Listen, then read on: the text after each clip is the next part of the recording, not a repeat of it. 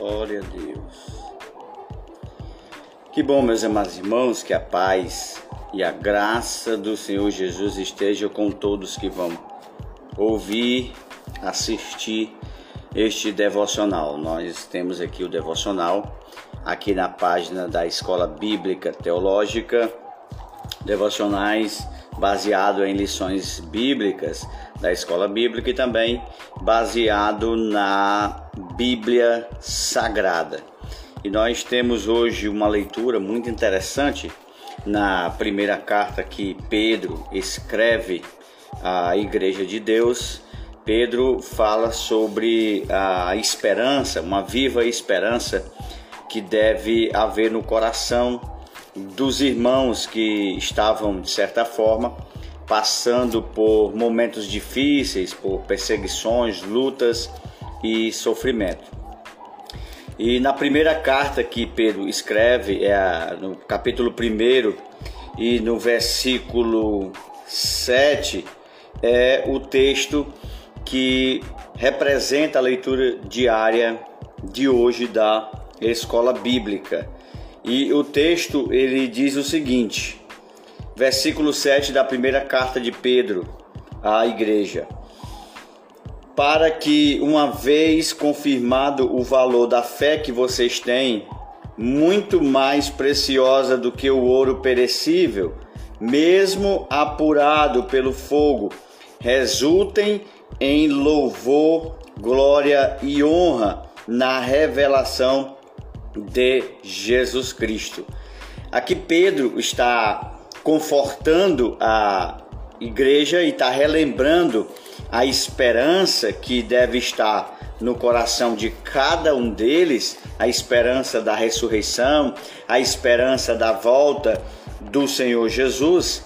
Pedro, ele inicia essa fala aqui no versículo 3, onde ele diz: Bendito seja o Deus e Pai de nosso Senhor Jesus Cristo, que segundo a sua grande misericórdia nos regenerou para uma viva esperança, mediante a ressurreição de Jesus Cristo dentre os mortos, para uma herança que não pode ser destruída, que não fica manchada, que não murcha e que está reservada para vocês no céu, que são guardados pelo poder de Deus mediante a fé para a salvação preparada para ser revelada no último tempo. Então, a fala de Pedro é uma fala é, escatológica.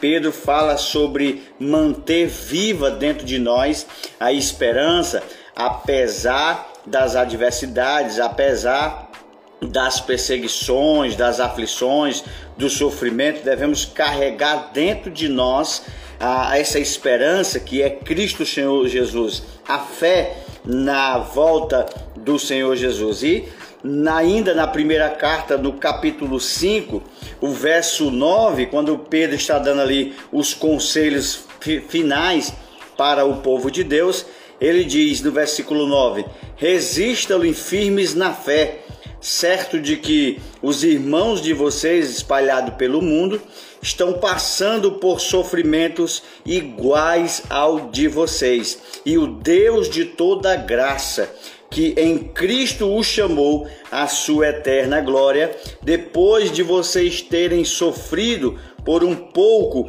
ele mesmo irá aperfeiçoar, firmar, fortificar e fundamentar vocês. A ele seja o domínio para sempre. Amém. Que Deus te abençoe e até o nosso próximo devocional.